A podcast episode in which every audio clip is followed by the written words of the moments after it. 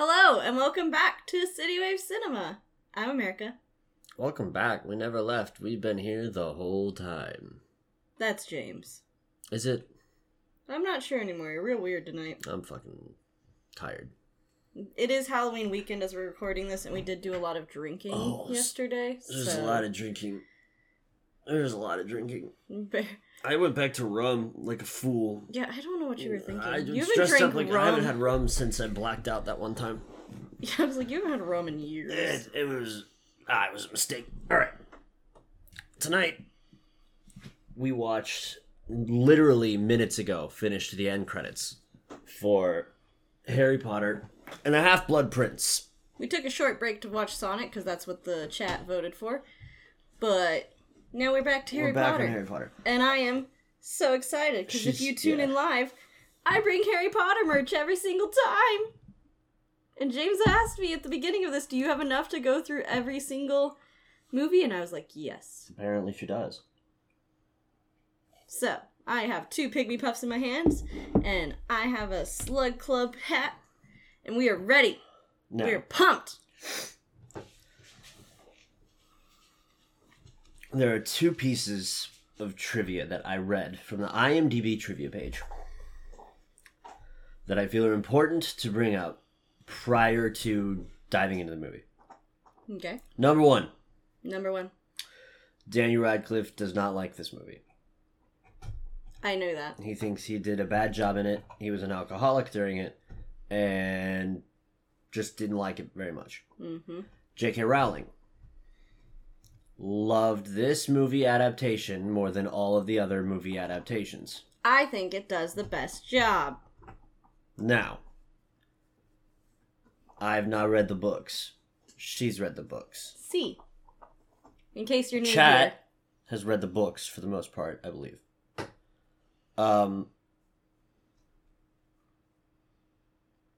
the only thing that is important here is because this is a very divisive uh, movie for a lot of people, For some reason, I never knew that. I And- love this movie. and and I think it's I there's a lot of consternation in the IMDb trivia.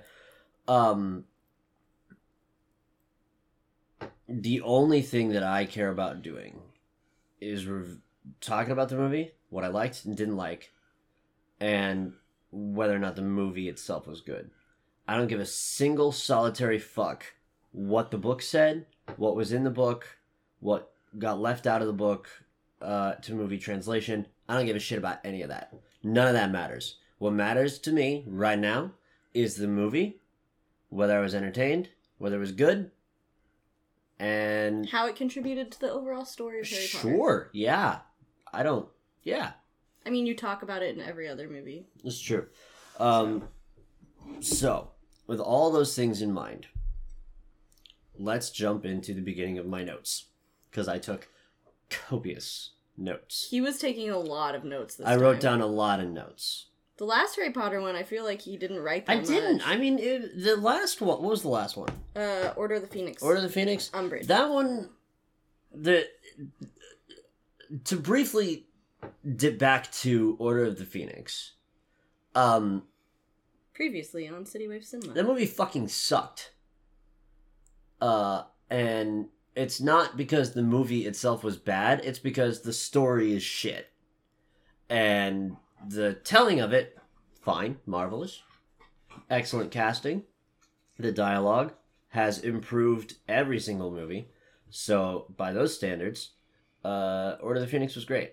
But I, the story that was woven from beginning to end of all these movies, nonstop, ignores things like common sense and how humans interact with things at all in any way. I don't care about how wizards versus muggles, it doesn't fucking matter. They're all humans regardless, and the story, to the best of my knowledge, doesn't give a shit about any of that.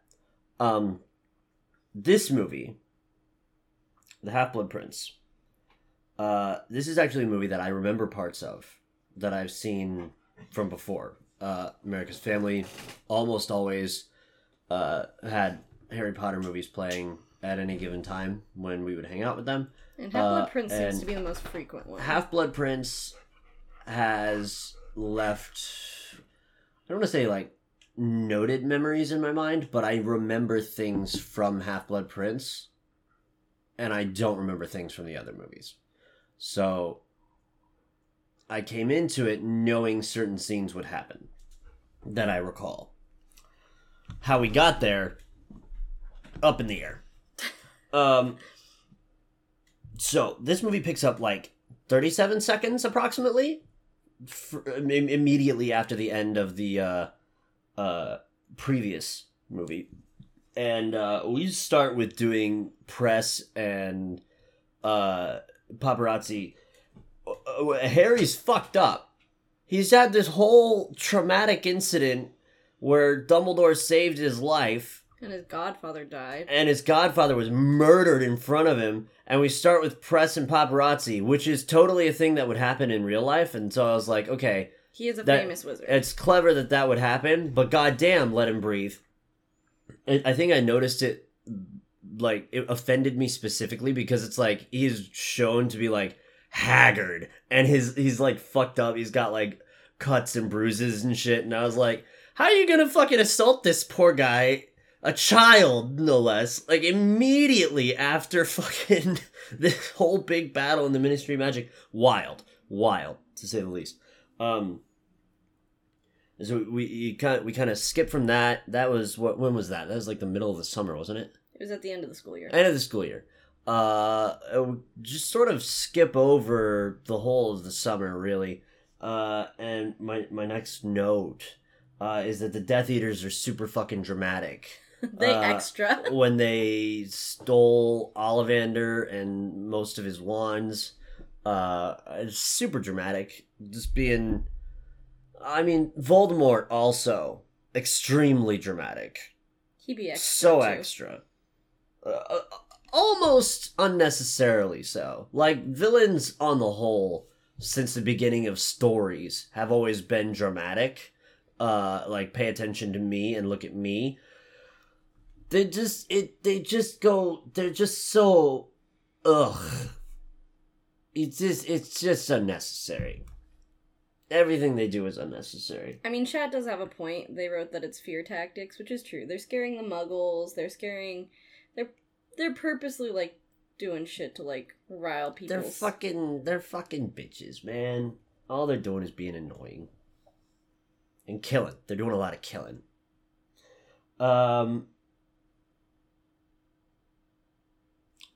We get to Harry in a train station, big chillin', uh wildly reading a wizard newspaper just in the in the train station.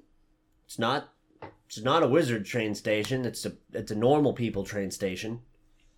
And uh he's making eyes. I'm gonna okay. I'm gonna use this phrase a lot regularly tonight, and the phrase is making eyes. He said it so many times. I am going to annoy the shit out of America with how many times I say the phrase making eyes, but it is a thing that regularly happens for the rest of the movie is people look at other people with a weird combination of teenage lust, maybe love, and definite I don't know what these hormones are doing inside of me. horniness. Yeah. I um I will say that this m- book and movie totally plays like other than Ginny who's definitely had a crush on Harry forever and Ron Yeah. and Hermione have their little thing as the sudden movie everyone realized that they were Surprise, horny. you're all real teenagers. like all at the same time they realized their horniness. But yeah, it was like it's so special. but I love love. So like I love this movie. This is one of the first Harry Potter books where I dog-eared the pages during certain cute moments. So Um.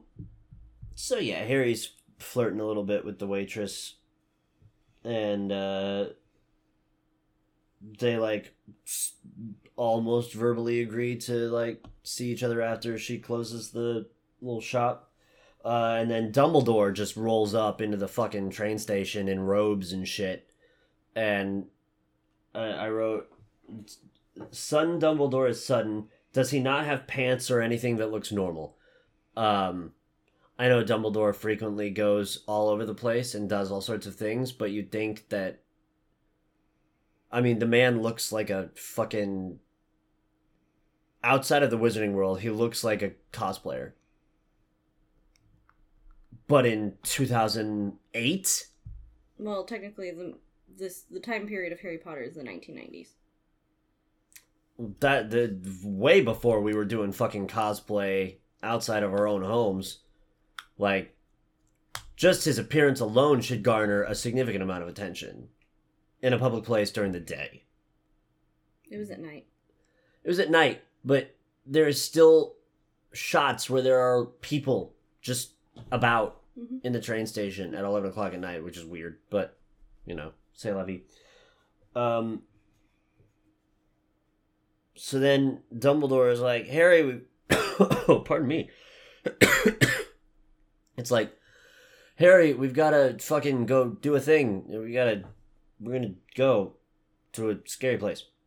And uh doesn't tell harry anything which is like bog standard dumbledore uh, approach to everything is just don't tell harry potter anything useful and he'll just sort of go and they kind of it's funny because they kind of joke about it and they're like to say that. Harry's just like, you know what? Fuck it. I just roll with whatever you say most of the time. So, fuck it. Let's go. After all these years, I've just learned not to question it. Yeah, I just sort of just go along with it because fucking why not? Harry also is convinced he's invincible, which is a subtle plot that has slowly made itself present. Um So yeah, they apparate for the first time, which is dope, to a village just out in the middle of nowhere. Uh find this fucked up house with claw marks on the walls. Uh and uh they Harry gets dragon blood dripped on him from the ceiling and uh there's a chair with shoes sticking out from underneath it which is kind of a giveaway to have your shoes stick out from the bottom of the chair uh, and uh, Dumbledore uncovers everyone's favorite maniac professor, Slughorn. Uh, and I have uh, lots of nice things that I've written about Slughorn because I thought he was very funny. Um, He's very funny. The actor is very good at the portrayal too. Yeah. the casting. I wrote I wrote the chair disguise wasn't great because there were shoes, and as soon as I saw the chair with the shoes, I was like, "Well, that's a person. That's It's a whole. also, like, that's a whole person." the only thing that's not dingy or undamaged. and in the funny thing is, entire I think, I think that's the idea. I don't fucking know. I don't know what I'm trying to say, but it was like the thing that gave it away to me was the shoes, and not the fact that the chair wasn't fucked up. Um, Slughorn's funny. We love that. Uh, they talk to Slughorn for like two minutes, three minutes, uh, and ultimately, what this is, what what is happening is Dumbledore is baiting Slughorn into coming back to Hogwarts by just putting the most powerful chosen one wizard of all time in his living room and going, "This is a kid that I have," and uh, then this is a disappearing. It like Dumbledore literally just walks away, He's doesn't "I'm going to fucking talk bathroom." to Slughorn, and then it comes back and he's like, "Can I have your magazine?" And Slughorn's like, "Fucking yeah," and so and then he's like, "I won't do it, you know," and Dumbledore's like, "Okay, fuck it," and they leave, which is bait because everything Dumbledore does is bait. Mhm. And then Slughorn's like, "Fine, I'll do it." Like, But I want to man, raise in a better office. Man, you fucking knew. You knew. Everyone knew. Everyone knew what was happening. Everyone knew what was going on. So, oh man, what happened then? What did I, what did I write? What did I? Oh yeah, that's right. Uh, Dumbledore apparates Harry into a river. Um, It's like a marsh. it well, technically, I think it's a creek, and it's foreshadowing a little bit because later we come back to this creek. Um, but he basically dumps him outside of the Weasley's place and then leaves his trunk and owl in the Weasley's place. Uh, and we spend a full minute of everyone popping up in the Weasley house and going, Harry, what? He's not here. And Ginny is down at the bottom of the stairs going, literally all his shit is right here. Like I you you don't have to believe me, but like it's all here. And then she turns around and Harry's like fucking exploding a boner. Uh and she's like, "Ah, see? Look, there he is." And that's that. We just f- full filler for a minute and it's there are reasons I like the scene, but there are reasons I don't like the scene, and I don't like the scene because it's filler, but I do like the scene because it's easily the pause for a moment. This movie is easily one of the best shot Harry Potter movies, and a full end. What? Like cinematography wise? Oh yeah, across the board. Uh, the first one sucked. The second one was okay. The third one was fine. Like they all steadily got better. This one is simply a level above all of the other Harry Potter movies I did like how in they terms like, of cinematography. did up the stairs. Like Yeah. Like that's not a that's not a shot you would have gotten. And we've been at the Weasley's house like s- for six fucking movies, and that's never a shot that we see. Like if if you asked me to go in blind to a set and be like, it's like this really tall, weird house with like a central staircase that runs all the way up, and it's like all mishmash put together. The first thing I'm doing is getting a shot from below straight up and a shot from the top straight down. Put whatever fucking scene you want in there. As a cinematographer, that's a thing I did in school. That's a thing I learned how to do in school. It's the one fucking thing I was good at at school for making movies was cinematography. It's the best fucking shot you can do in that whole house. I don't give a shit what else you do in the house. That shot is good and it makes the movie better. And if you had people as talented as the guy who was the director of photography for this movie in the rest of them, the rest of them might be better. The way you tell a story visually has a significant effect on how people react to the story and what is written. And if you can't tell the story visually well, maybe people won't fucking like it. And I haven't really liked a Harry Potter movie all that much. There's lots of stuff I like about the Harry Potter movies. But cinematically, this is the best one. It features things that the other ones don't, like those shots in the Weasley house, close ups that are like really tight, all kinds of swooshing cinema, underwater, above water. The fucking shout out to later in the movie, the scene uh, where Harry is getting dragged down by uh, Gollum and all the other Gollums. That's Um, a that's a good description. when he's getting dragged underwater and it shoots really far back in the cave and you just see like mounds and mounds of these crawling creepy gray flesh creatures gorgeous cinema incredible you don't see that shit it gives you a sense of despair and this crushing imminent defeat where you eliminate hope for the viewer, the protagonist, and the protagonist's old dying friend. I like It's insane what you can do visually, and no other movie did that. I also think too there's a couple now that we're talking about it, and I'm just thinking about it, there's a couple that stand out to me too. Like I I really like the way Quidditch was shot in this movie, more so than other Quidditch matches. Really? Um I did. I, I didn't. well, I, I like I didn't like it. well, it- it's like it's kind of nice because you don't have to show the entire game anymore. Because like we're like, Yeah. yeah, it's it's, Yeah, it's yeah. Quidditch, so you can like show those quick, fast-paced highlights of like Ron blocking a ball or Ginny shooting. Like you can do those really quick transitions, and then I I really, really, really like um the rock. The like big cinematic swoosh we get on the rock when Harry and Dumbledore are in the middle. of the Oh yeah, we do that a lot. and it I really like I really like that. And then yeah, I just, I don't know. There's some really cool shot scenes in this movie. A thing to note about that. David Yates directed the movie. He is the first director since Chris Columbus to direct more than one. Um and he brought in a new director of photography for this movie. He did not work with the same person as he did on the last one he worked on. Which one did he do? David Yates direct? I I thought don't he did. have to look Uh, no, Chris. Did you? Did, Did he? Did he do Goblet of Fire? I think so. So I don't remember.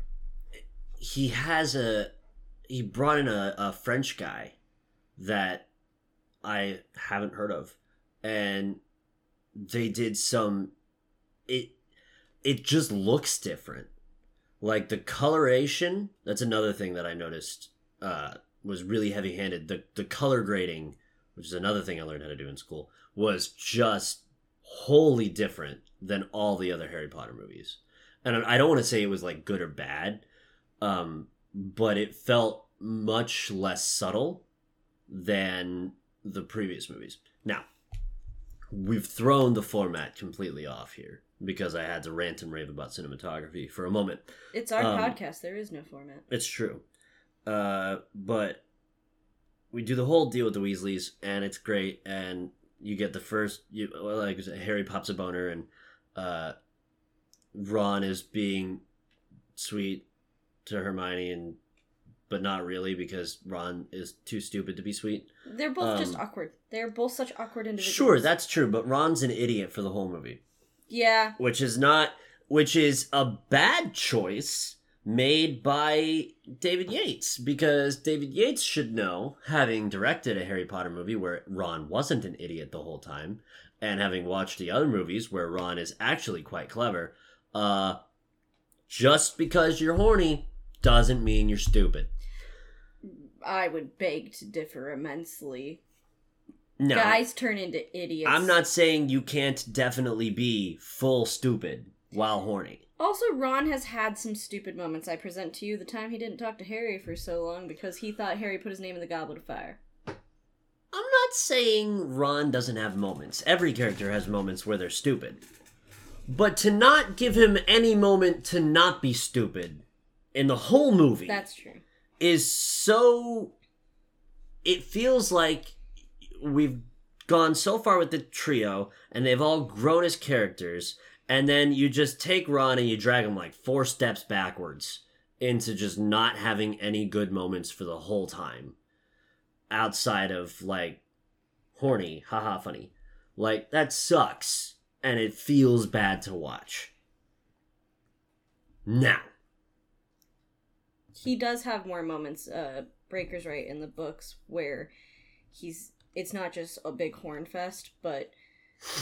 Yeah, they cut that out. I mean, when you only have two and a half hours, you, things. remember in the first movie where they did the whole book in an hour and a half? Yes. Dorks. There's just stuff I looked at the budget for the first movie. They should have absolutely gone for two, if not two and a half. Um, man, everyone always rendezvous at the Weasley's place, and I think that's great. That's a cool thing that we do. That I don't know if it's specifically mentioned in the books, but people literally just go hang out at the Weasley's house. I mean, it is a safe house for like the order and stuff, and it is a headquarters. Um, and it also is pretty like secluded. It's in the middle of nowhere, so pretty safe, kind of. It's cool. Um, but the, the one of the funny things that happens is like, so I don't remember who it is, but they say Dumbledore's at Hogwarts. What could possibly be safer? It's Harry that says that. Is it Harry that says that? Mhm. All right, that's really fucking funny because the entire series, Hogwarts has been the least possible safe place to be at all times. it is the most dangerous place that any wizard could be at any given moment for the whole series thus far. Like, do you want to be safe? Don't be at fucking Hogwarts. That's where danger is. Oh, do they have runes and shit that make it so you can't apparate within the school? No, they just tell you you shouldn't. They have you can't apparate inside the school. Yeah, well, Dumbledore gets to, and Oh, yeah, there- it's he says there's perks to being me. That's bullshit. That's literally like it's literally like only it's specific like explicitly stated in the books that the only person who can get in and out of Hogwarts like by apparating is Dumbledore, and the headmaster's fireplace is the only one not monitored. All right, Like then here's what we're gonna do. We're gonna default back to my classic argument that J.K. Rowling's a fucking idiot and all of her story is bad, uh, because that's stupid. and it's stupid that that's a thing. Why? Because if you're gonna, the fireplace is important. That's cool. But saying, "Oh, Dumbledore doesn't have to abide by the same rule set that other people do because he doesn't have to," He gets to make the rules. that's weak knee bullshit. Uh, as someone who currently works in a school with admin, and someone who went to public school her whole life, that's pretty much standard. Principals really School's just weak knee bullshit. yeah, facts. Um, man, I wrote. I I'm so good at writing fucking notes that don't make any damn sense. well, none of this evil wizard shit is good. I I don't remember what happened when I wrote that. But then we get on the train to Hogwarts, and we embark on a a classic, uh, uh, a classic sequence of Harry being really bad at doing anything. It's great.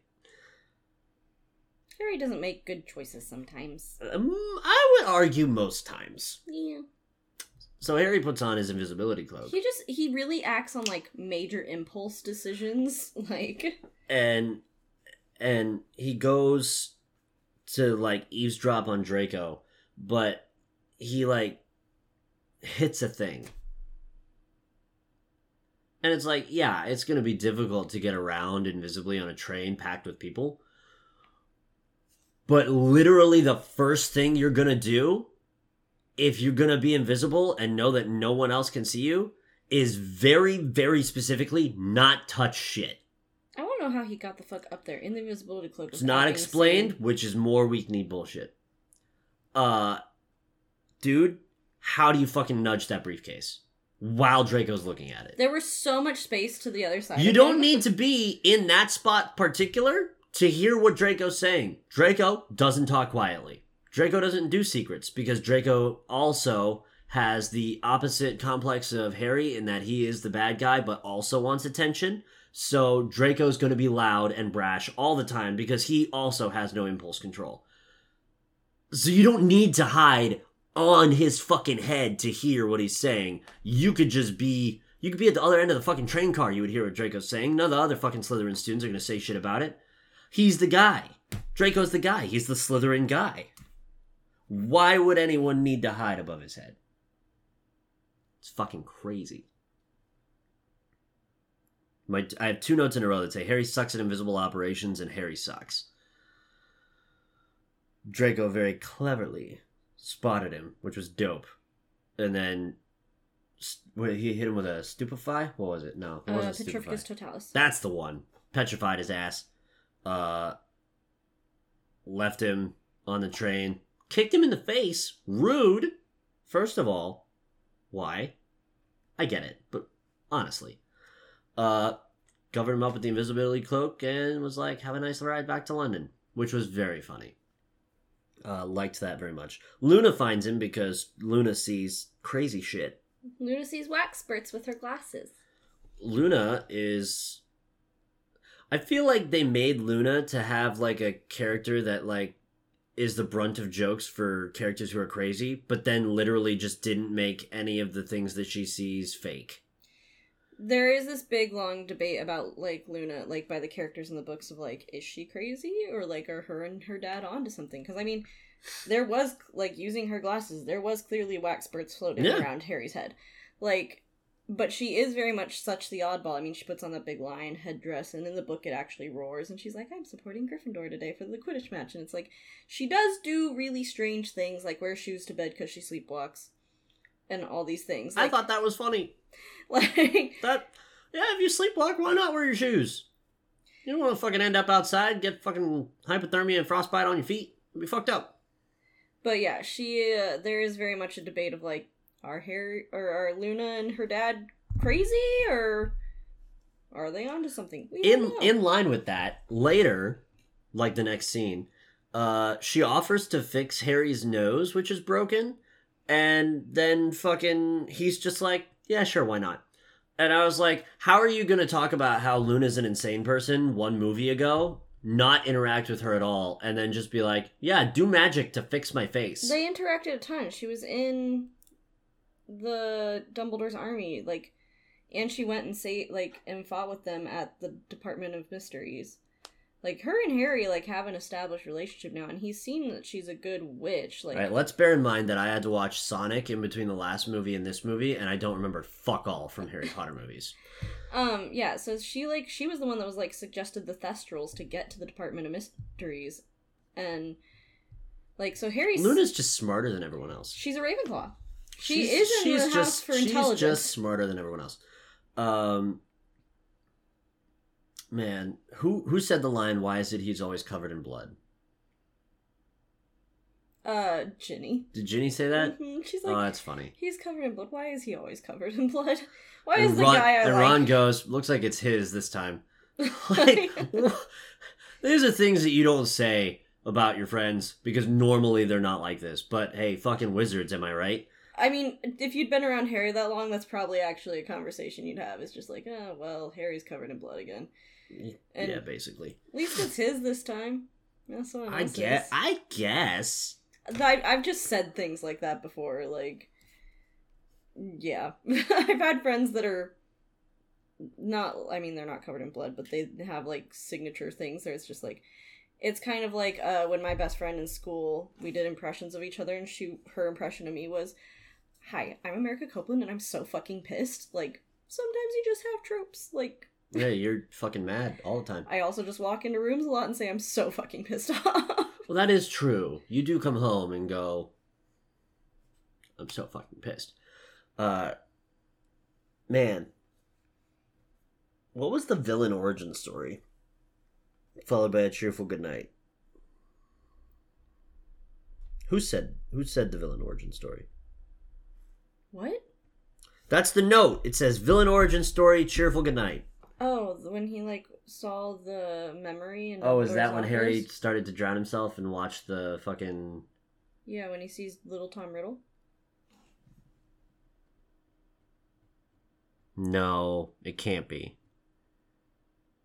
Because we had to do boys being boys being very funny, and also when Harry gets the Half Blood Prince's book. In order. Specifically. What villain origin story was it? Someone said a villain origin story. And then they were like, Good night. Have a good night. Something. Hmm. I I don't, don't know know. what you're talking about. I don't know. It's a scene. It happened. I made a note about it. It doesn't matter. Um, man, this movie has a lot of. It's probably the first movie in the series actually that shows that wizards are also people who do like people things.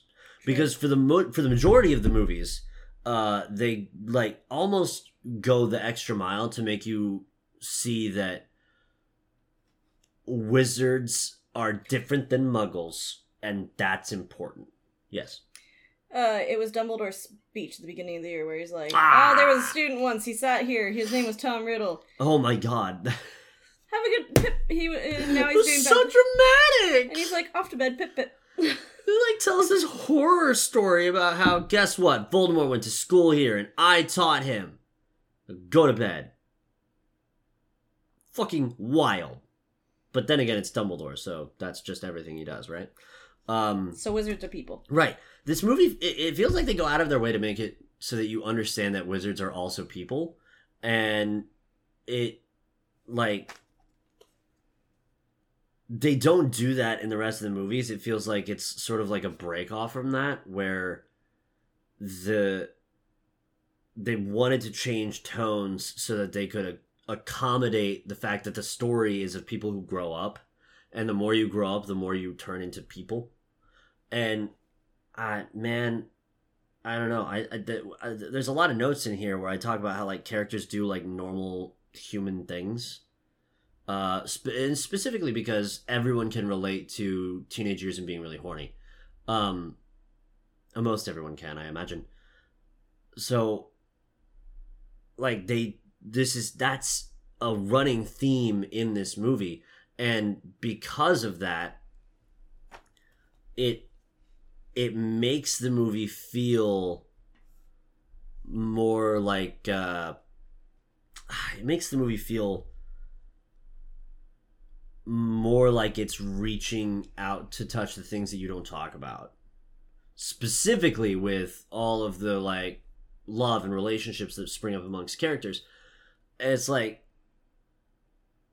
I, I don't I don't know how to describe it really, but it, it there's things that happen inside your mind and things that happen as feelings where you don't talk about it, but everyone has it. You know, it's just it's your internal monologue even, and this movie feels like it goes that extra distance to showcase that this is a thing that happens to everyone and so that there are these interactions like when Harry and Ron both scrabble for the um or they, I'm sorry, they scramble for the the nice Nice. book, the nice advanced potions making book, and th- they literally just scrap it out in the back of the classroom trying to get the book, and they don't like Ron succeeds. Ron gets the book, and so Harry has to take the Half Blood Prince book, which like you knew that was gonna happen. It would be weird as fuck if Ron picked up the Half Blood Prince book and then was like a genius potion maker, and that might actually be a funnier movie if if Ron was just like a god tier potion master out of nowhere Can you imagine after Hermione's after rage? coming into the classroom and announcing I'm a bit shit at potions. I'm I'm dangerous even. So, man, it, it this movie shows that wizards are people, but also showcases that wizards are still really bad at being people. oh, it's just oh, it's just great. Um then there's this, a, sh- a short sequence where Harry, having the Half Blood Prince, oh, also Harry just hits Ron with the book, which is like a that's like a person thing to do. Like, damn you, you got the nice one. Whack. That's like a that's like a person thing to do. That's also a very friend thing to do. Like, Oh yeah, I would that, like that's something that I can envision myself doing, which is exactly what the movie is telling you that it would happen. Like the movie's trying to show you that this is a thing you can relate to, and you do. I think the yeah, this movie and book made like the characters more relatable. Tangible. It made them tangible. Yeah, and more relatable, especially to their like key audience at the time, because we were all teenagers and going through puberty ourselves. And I think it was I'm not. I'm 26 years old. I think it was a great way to make them like you like this is just something that like happens to every fucking teenager. I think I actually I talked about this while we watched the movie. I think I would appreciate the movie's uh sort of interpersonal relationship scenes more had I actually seen it when I was like 13, 14, 15. When I was in that world of turmoil and you know, l- little things are mountains to a teenager. But I'm 26 years old and I've been married for a while. And so uh, that part of me that would have related really hard to that is like dead and gone. And it's replaced by a normal person who's old. I feel old. I'm tired and I hurt everywhere all the time. I'm old. Um, I wrote the note that the Half Blood Prince full fucked over everyone by writing everything down in his book. Which, the more I thought about it, the more I was like, oh, he really did just, like, fuck up everyone. But, how so? right, whoever has the Book of the Half Blood Prince and follows the Half Blood Prince rules and instructions will always win. Right? Mm. It's it's showcased by Harry doing the Half Blood Prince's instructions for the potion and just not having a problem with it while everyone else struggles to make it work. I mean, Snape is a very gifted potions master. Now, I also wanted to touch on that specifically because prior to them bringing in Slughorn, who ran the potions class? That's right, it was Snape. The whole movie hinges and potentially the book too, but I haven't read it, so I can't say it. The whole movie hinges on the idea that Snape simply forgot to take his book out of the classroom. Hmm. I never thought about that. Because if Snape runs the class and Snape clears his shit out correctly, he probably doesn't leave the Half Blood Prince copy of the Advanced Potions Making book. And therefore, Harry Potter struggles just like everybody else in the potions class. He's not incredibly gifted. We don't learn the fucking murder spell, and uh, the movie doesn't happen. The rest of the series doesn't happen because we wouldn't get those memories from Slughorn. Either. Right. So this is this is an instance in movies that the CinemaSin guys on YouTube will frequently call this out as like like an ex machina, if you will. I really to me it's a it's it's a movie sin for a different reason. To me, it's a story sin where you absolutely nece- you necessitate that the stars align in a certain way for a tremendous amount of story to happen. And if you necessitate that the stars align, then you create another world where if the stars don't align, the story doesn't happen. But a really good story happens regardless of the stars' alignment. Just you wait. Just you wait. It's a thing that movie people do in all the movies that uh, that there are. You absolutely are the laziest fucking writer to make everything hinged on this one thing. There's no fucking tension there. There's not a chance that it goes wrong. There's not a chance that other things can influence it because the stars have aligned. And if the stars have aligned, then the whole universe is on liquid luck. And if the whole universe is on liquid luck, then there's no stress. You don't believe characters will die. You don't believe things will go wrong. And in fact, the only shocking thing, spoiler alert, is that they fucking do kill Dumbledore at the end of the movie. What? Dumbledore dies? No way! Bum bum bum! They went from doing the cardinal sin of movies in that everything has to hinge on one thing happening to properly killing a main character. And that is both ends of the cinema spectrum. I, uh, I'm gonna say this Oh, just for chat while he's talking about all these, uh, key, like, tiny things hinging on an entire plot line. And it's gonna make sense to you later, but wand wrestling match. Tiniest thing. Whole fucking story.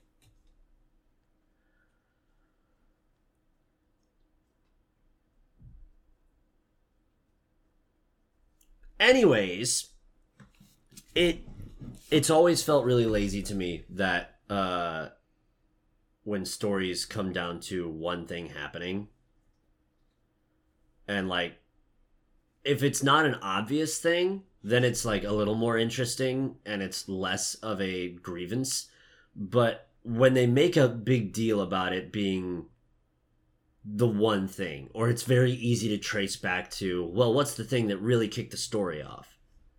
The thing that kicks the story off is that Harry gets the fucking shitty book. If Harry doesn't get the shitty book, nothing happens. True. I mean, some things probably still happen, but Not the rest of the series. yeah, not the rest of the series. Things just go full wrong from there. Everybody dies. Um, yeah, basically. Voldemort takes over. We don't know how to kill him because we don't know about the Horcruxes. The Yeah. end. All done. Full Yeah, stop. basically. Like- Um, so we we do a a, a quick little uh, dive into the memory bowl where Harry drowns his face. Um, and we fucking J- Jesus Christ, Darius. Sorry, my dog just hit the shit out of his kennel. Um, He's annoyed with us. no, of course he is. He's always annoyed with us. Harry watches a memory of the day that Dumbledore met Tom Riddle. Um, and you know, there's super. I, I made a note that I'll get to. I think a little bit later. Uh, yeah, I'll get to it a little bit later. So I'll I'll, I'll actually come back to this point. Um, but the uh the orphanage scene is just sad. And then also Dumbledore is just so extra all of the time. He's being he's trying to be like kind and gentle and then the little kid like challenges him on the magic and it, it he's he's like Dumbledore is an asshole to children. well yeah. But like Tom challenges him he's like prove you're weird like me. And Dumbledore lights his whole fucking wardrobe on fire without looking at it without a wand and is just like why'd you steal shit fucking wild. Wild. Now it's not established. Chat's making a note about when the scene took place in the history of the world. It's not established in the movie when the fuck this took place. Not even a little bit.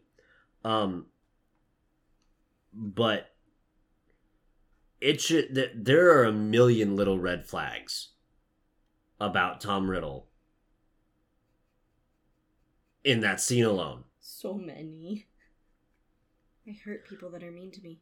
and the, it's it's a funny thing um there's a dungeons and dragons series that i watched called dimension 20 and they did a little like four part series uh on a game similar to but not in the harry potter universe um it's called misfits and magic and you can actually buy the game itself you can play the game um I don't remember where you buy it, or I would link it. But the uh, there's a character who plays, uh, or there's a a guy uh, who plays a character, and the concept of the character is like, what if Tom Riddle existed, but didn't want any of the fucking evil shit to happen to him, and it just like kept happening to him, but he just like noped, didn't want anything to do with it just wanted to be like normal.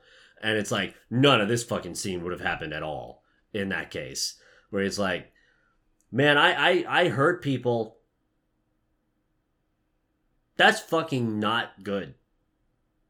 You that's you know, you should see red flags, but Dumbledore is fucking crazy.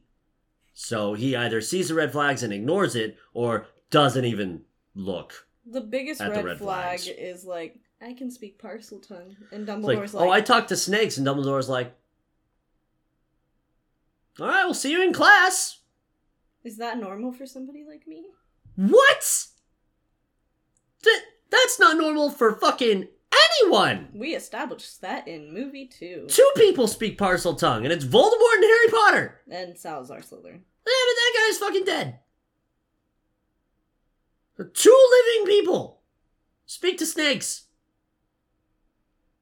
Harry Potter is like three steps away from being new Voldemort at all times. That's kind of the idea. Except for he's so goddamn bent on ending Voldemort. But the whole prophecy. But then it could be like a Sith thing in the rule of twos. That's essentially what it is. Remember? No, you don't. The prophecy. I didn't read the books. Well, no. Also, you just every time I talk about something from the last movie, you look at me like I'm fucking insane. So I don't remember. in the last movie, they tell you the prophecy that neither can n- neither can exist while the other survives. Okay, so here's what happened. J.K. Rowling ripped off Star Wars. In the Star Wars mythos, there's a thing amongst the Sith, and it is called the Rule of Twos. There can only ever be a master and a uh, apprentice, and it is the apprentice's job, a sort of like unspoken rule. It's the apprentice's job to become powerful enough to either overthrow or full kill the master. And then he will become the master. He will find an apprentice, and there's always two. There's never more than two. There's always two. And that is really funny that it pops up here as well. I feel like that's a common trope to use of the there can only be two. I can think of several. Are any of them older than Star Wars? Yes. From the 70s? I'm not just talking That's about like 50 years ago. I'm not talking about movies, I'm talking about books. Like those things that you open and you read. I don't know anything about those. Oh, okay. Well, there are stories, um, well-known stories, in fact, that follow that same rule. Like what? Lord of the Rings. I didn't read those either. They were too hard. The movies were simpler. Chronicles of Narnia. I did read those. Aslan the White Witch, same story. No, but this is very specifically two villains. Well, Harry's not a villain. You can't compare the two then. I can because I just said Harry's two steps away at all times from just being new villain. Yes, but he is still the good guy. Is he? Literally the chosen one that's there to destroy the bad guy. Yeah, but so is Anakin, and Anakin's the bad guy. But he becomes he's comes full circle. He's a good I'm not getting into this whole debate about nerd fandom shit right now. Nerd fandom shit. This is just stories.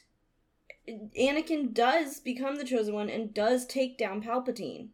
He still be is the good guy. Like he does some really bad shit. He blows up some plants, mm, but he does Listen, become genocide's the good guy. not a very good excuse for you as a good guy. I. I it's mean, not a good look to we- genocide a planet. we fall into this thing then of reasons why I like DC more than Marvel is because you have these gray area people. Well, you're, yeah, Anakin did some fucked up shit, but he also saved the entire galaxy. Like he literally killed Palpatine to save his son. Did he? that don't get me fucking started on the new trilogy. Did he though? Uh, Because Merlin surprise. Morgana is another one, and that is old as dirt. The story of King Arthur. Oh yeah, that is fucking ancient. I don't remember who Morgana is. We're not getting into that right. Carry on. I want to make it very clear. I did not go to public school. I didn't read the same shit you had to read. That's just Um, but we're gonna. Dumbledore took Tom Riddle in, and it might be a big bad, big bad mistake. Might be. It was. It was a big bad mistake. Um,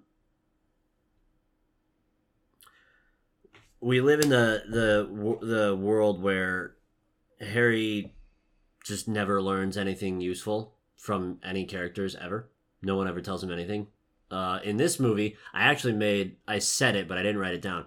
Uh, in this movie in particular, Dumbledore goes the extra mile to tell Harry more things, and they still don't help. They still don't make anything clear at all. Uh, it's, it's very funny.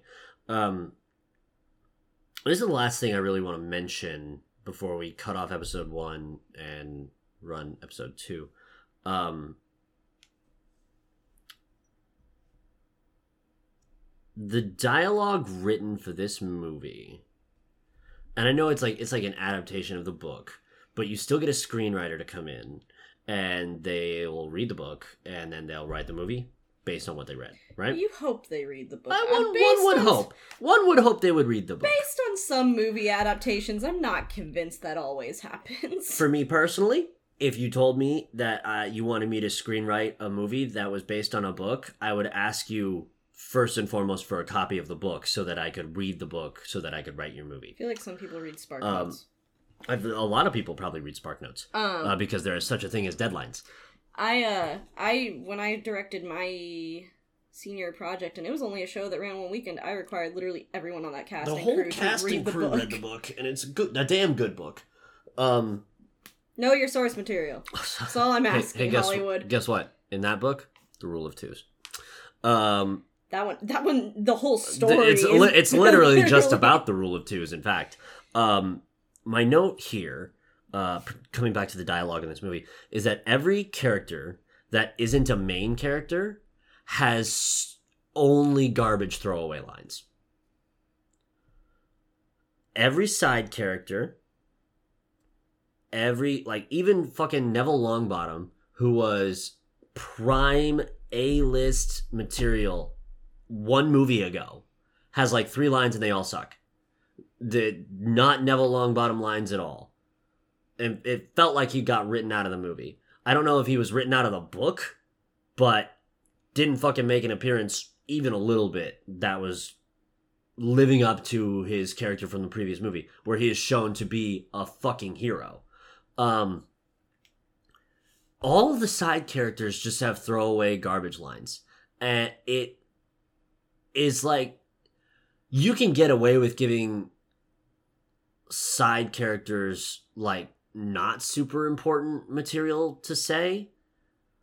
But if you don't put effort into giving them lines that sound like lines people would say in real life like it's it's noticeable and it, it takes me out of the movie as a viewer it took me out of the movie to have like side characters just say inane bullshit all the time I will say it was kind of a thing. Breaker's right. It was kind of a thing in the book too, where like it was made note of like just because, and even in the book, it was like just because they like I feel like J.K. Rowling and the movie they had to cram all this information about the fucking Horcruxes in there and build up all these character relationships fully, um, because really the Half Blood Prince is to me as the Hobbit is for Lord of the Rings, where it literally has to set up the entire like climax of the entire series. Like you literally got to sit should there they have done two movies for Half Blood Prince. No, should they have done a three hour movie instead of a two and a half hour movie no, because I okay, minus like the things that have been cut out from previous books that they didn't bring into this movie because they were already cut out Mhm. and decided as like not key plot lines to follow. Um, I think it did a really good job of representing everything that happened in the book, but like I said, I feel it in the book too, where it's like they do make these points of like, oh yeah, Neville still probably checks his coin. That that that they didn't show it in the movies, but that's how they used to communicate like meeting times for Dumbledore's armies with these magic coins Hermione made. And Harry makes a note that like Neville like is probably the only one that still like checks his coin actively to see if like they're gonna meet again. And because it's like, and you do, you just kind of like shove all these side characters to the side because you have to focus on Draco, you have to focus on Dumbledore, you've got to focus on the Horcruxes, and you have to focus on these. Well, I feel like you. Some people disagree. I feel like you have to focus on these romance relationships that have been going on for so long. So, to to the effect of like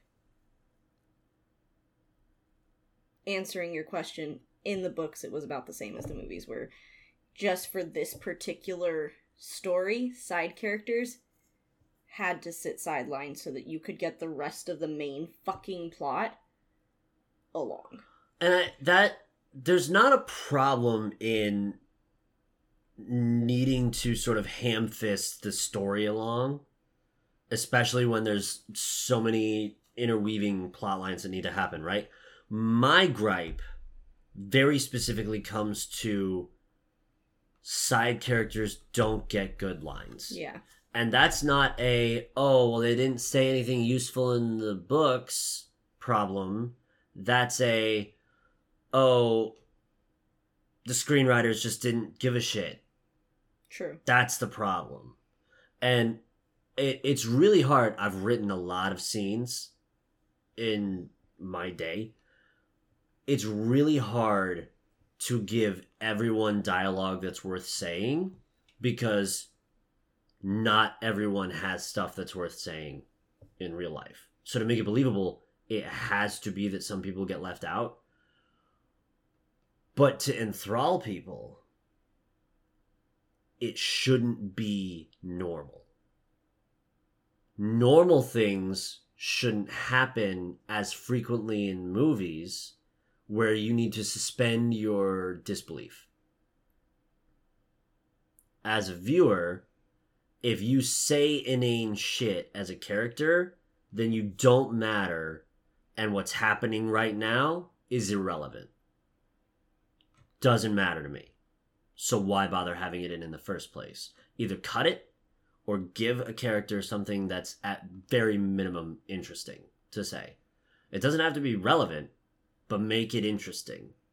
Because I'm I don't want to get like mad about it, but it's really easy to get sick and tired.